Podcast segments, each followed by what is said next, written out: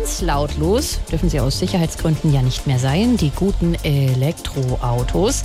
Wenn man aber einen 126 dB Kunstmotoren-Sound an den Auspuff hängt, wie jetzt der US-Autobauer Dodge das bei so einem neuen Prototyp gemacht hat, dann hat man es geschafft, das lauteste Elektroauto der Welt zum Leben zu erwecken, was die Zukunft der E-Mobilität lautstark beeinflussen dürfte.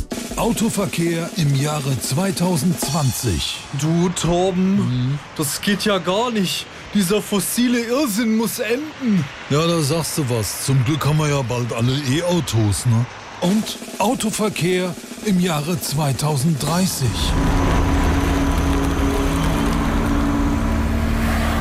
Viel besser jetzt, Torben!